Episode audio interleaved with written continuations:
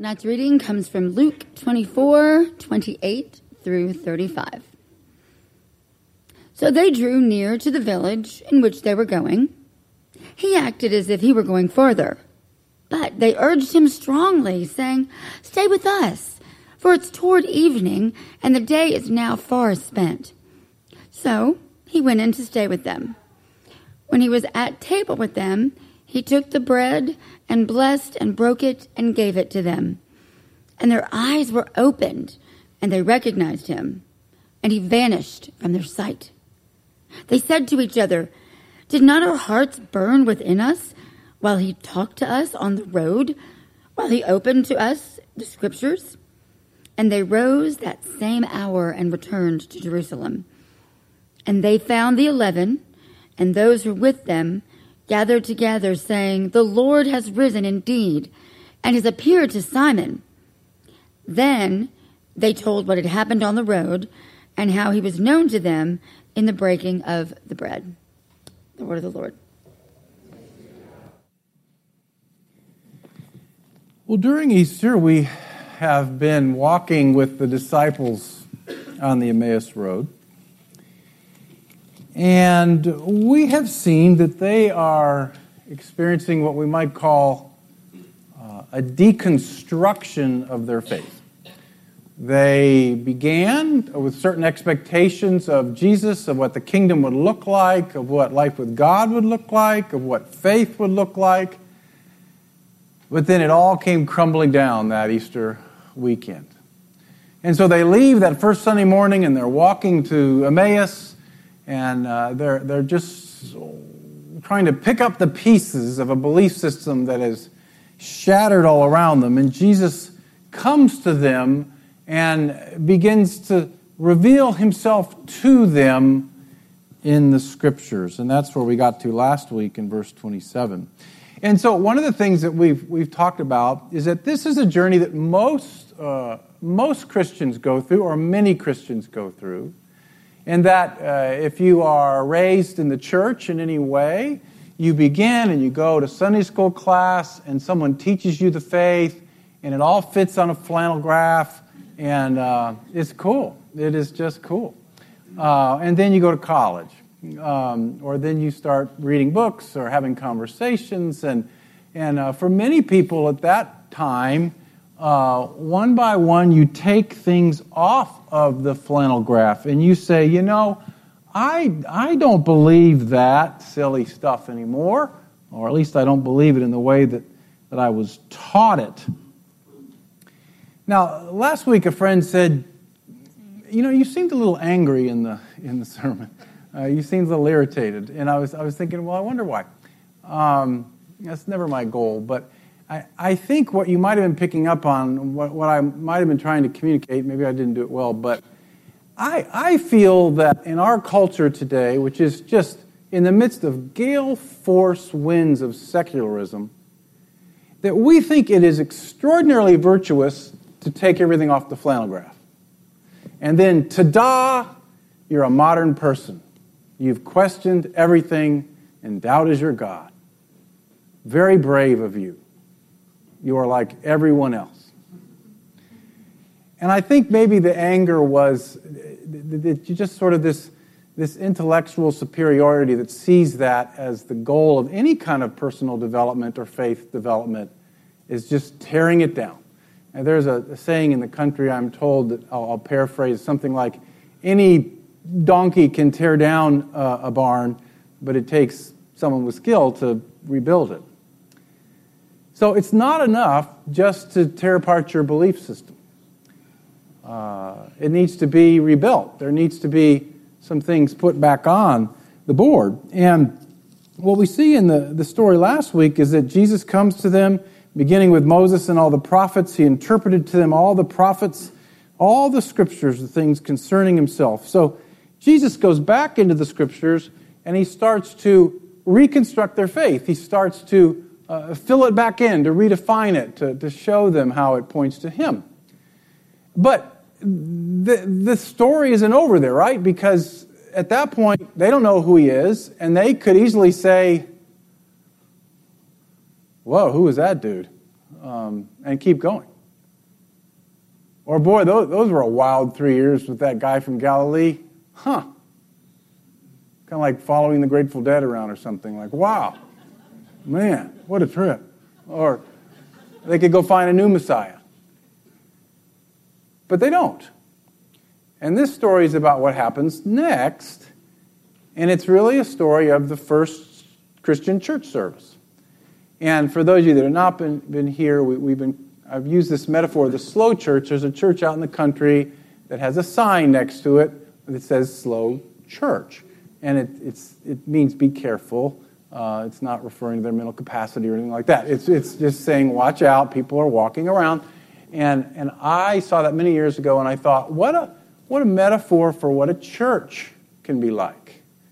Uh, that this, this long, slow walk with Jesus on Easter morning uh, is kind of a picture of a slow church, a church that is very quiet and patient and relational and digging deep into Scripture and Christ. So let's look at this here, uh, verses twenty-eight to thirty-five, a little briefly, because I think it's a good picture of, of, of maybe what the future church might look like. You know, I also mentioned, if, if you were a guest the first week, I said something I've been thinking a lot about is what does the future church look like in a secular, postmodern Uh, culture? What is it going to look like? And I keep thinking about uh, Jeremiah six sixteen, which says, go back to the ancient ways, go back to the ancient paths and walk in them. And maybe the future of the church looks something like this. They drew near to the village to which they were going, and he acted as if he were going farther. That's just such a, a wonderful, uh, quirky little detail in this story. Because Christian theology says, as we, I think, prayed earlier, God is everywhere. We call it omnipresence. He's everywhere. But Jesus' presence is, in some sense, not everywhere. Because in places like Revelation three, he comes to the church at Laodicea and says, I'm knocking at the door. Do you want me to come in? There's this idea that Jesus isn't necessarily always with his people in worship. That he wants to be invited in. He wants to be asked. He wants to say, stay with me. So he acts, you know, I'm kind of imagining him kind of, you want me? You know, he wants us, but he wants to be invited. He wants to be wanted. And if this is true, then there's a curious little implication of this. If it's true that there is a way in which he comes to stay with us when we ask him, that when we gather as a people of God for worship, either here or in a home or wherever, and we invite him in, that there is a way in which he is there in thickness and in power, then it could also mean that if we don't invite him, he might pass us by. That he could keep walking, that we could keep doing the things of Christian institutionalism when he's actually far gone, when uh, Elvis has left the building, so to speak. Now, I'm not a farmer. Uh, I've used two farm illustrations tonight. That's enough for the year. Uh, but someone was telling me that when they grew up, they watched their grandmother uh, cut off a chicken's head. Uh, before they plopped them in the soup and had dinner. And the thing that was so disturbing in that picture was that even though the chicken's head was off, the chicken's body kept running around the barnyard. Now, we didn't do a lot of that in the suburbs where I grew up. Now, Danny Bullington may have in his house. There's a story there. Ask him about how he snuck chickens into his suburban house. Um, but the point being, as silly as or sickening as that image is, it reminds me of the church. We can be totally severed from the head. We can be cut off from the Spirit, and yet busily running around doing all the religious things that we're supposed to be doing. That haunts me, frankly. You know, some of my training has been in church history, and there are vast stretches where, while there are pockets of renewal, the chicken is going off in a million directions without the head. And so one of the things I ask we pray for here is just Jesus, what, what, what are you doing in our midst now? Not what did you do ten years ago, but what are you doing right now? And are there things that we're about maybe we're not supposed to be about because we're just doing them because that's what the chicken's always done, but the head doesn't really want us to do them. Stay with us. That's a good, good, good prayer. When he was at the table with them, he took the bread and he blessed it and he broke it and he gave it to them and their eyes were opened and they recognized him and he vanished from their sight. Ah. The table is at the center of this slow church. And the church fathers often thought that that meant the Eucharistic table, and I, I think that certainly is part of it. John six has this wonderful sermon where Jesus talks in, in very mysterious ways about eating his blood, blood or eating his bread and, and drinking his blood, and that when we do, we have eternal life with him. And again, the early church understood that to mean the Eucharistic table, that there was some way in which Christ reveals himself to us when we come to the table. And the older I get, the more important that table becomes to me. If you if you say, well, what if you, you, if you put a gun to my head and you said, there's only one thing we could do tonight, you know, I, that's what I would would want us to do. There was, you probably couldn't see this, but we were starting worship, and there are two young girls, and I can't remember who they were. I'm not sure I recognize them. One of them ran from over there, grabbed the other one, and they held on to each other. And I looked, and I thought, isn't that cute? Some of you are here, might be able to see it. And then about five minutes later, they were still holding on to each other. Just hadn't moved, just beaming, smiling, right beneath the table. It was like all week long they waited to come together and hug their friend in front of the table. I thought, wow, that's church right there. That's church. I also think there's an image here maybe beyond this, and that is that where do, where do you do the hard work of putting stuff back on the flannel graph? Um, what does an adult Sunday school look like? Well, it may be a literal... Well, well, this is harder than it looks, I tell you. It might be a literal Sunday school class. Those are very important. But it'll probably also take place at the table in your house. That when you've gone through a deconstruction of faith and you have doubts and questions and you're wondering... There are some things that you can't ask in a service like this. You might not be able to ask in a Sunday school class, but you can ask them around somebody's table. And I think that's why that's so important, that everybody in our church have a table where they break bread regularly with other believers, because that's where you put stuff back on the graph. Now, Uh, we have this wonderful pilgrimage class. That's what we call kind of our new members class, and we do it twice a year now, and it's just been so fun. Eight wonderful people in there, and uh, Joel does a great job putting together, and many of you coming in, and I was with him last week, and just had a blast with him. I was driving home and praying for him a little bit, and so thankful for him, and I was thinking, I wonder if they'll be here in three years. And here's what I think will determine, unless they move or something, whether or not they'll be here in three years. Whether or not they're breaking bread regularly in somebody's house at the table. You know, of all the things we do, of all the forms and structures the church takes, I think you're getting real close to the core right there of believers together at the table breaking bread. Some of you have a real gift for that, And uh, I've been haunted lately by a, a, a comment from a young friend who'd been here a while and was was leaving. And I, I said, "What? Why? Why did you have a hard time, you know, staying?" And he said, um, "You all are so close as a family. You're so close. You guys do life together. You love each other so well. Sometimes it's act, it's hard for outsiders to break in.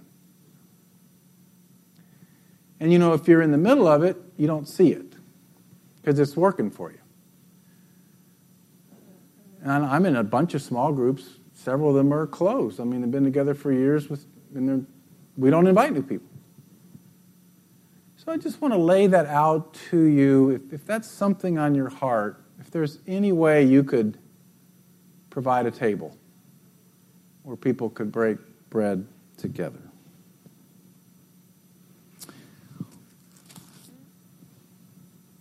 They said to each other, "Did not our hearts burn within us while he talked to us on the road, while he opened to us the Scriptures?"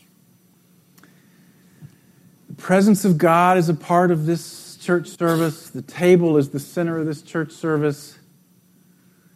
And then there is an encounter with Holy Scripture that leads to a burning heart.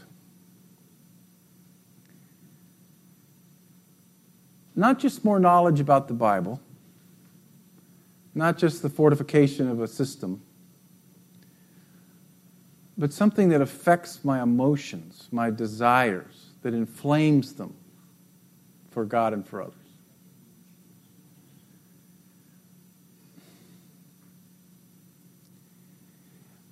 I find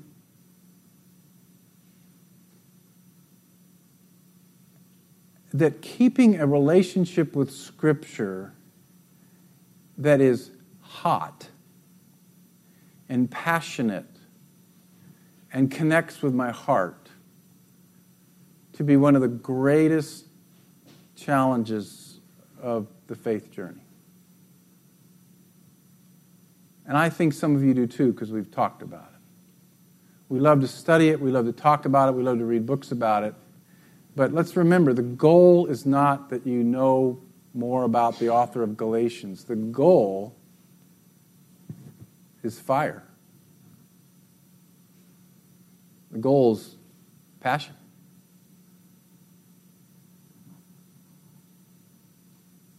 And in a healthy church, Scripture is a part of our conversation as we walk the road together. Is Scripture a part of your conversations with each other? You know, we, we live in a day with just so many great resources, great books, great podcasts, great blogs, and everything else. And I struggle with this, and I think maybe you do too. Sometimes all the great resources about Scripture can replace Scripture in our spiritual journey. And so if you're if you're going to do the hard work of, of putting things back on the graph, you know, read the books and and all that. But for it for it truly to be a reconstructed faith, it needs to come from here. It needs to come from your personal interaction with Jesus In, in the text.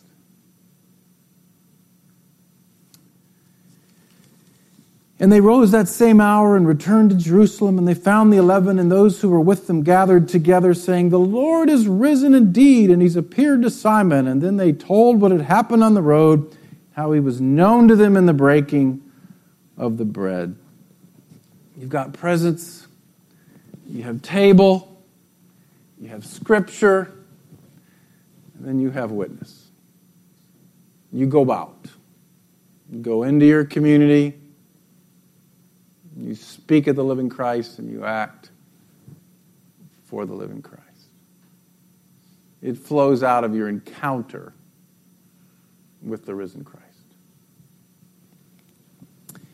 When I have the honor of, of marrying a, a couple, Um, I write their names and the date of the wedding uh, next to the passage that I preach on at their wedding. And, I, and then when I read the text again, I try to pray for them. And usually that gives me uh, great joy. Um, but I have a, two names by uh, by this passage from November thirteenth, twenty twelve. Uh, they didn't make it. Didn't make it.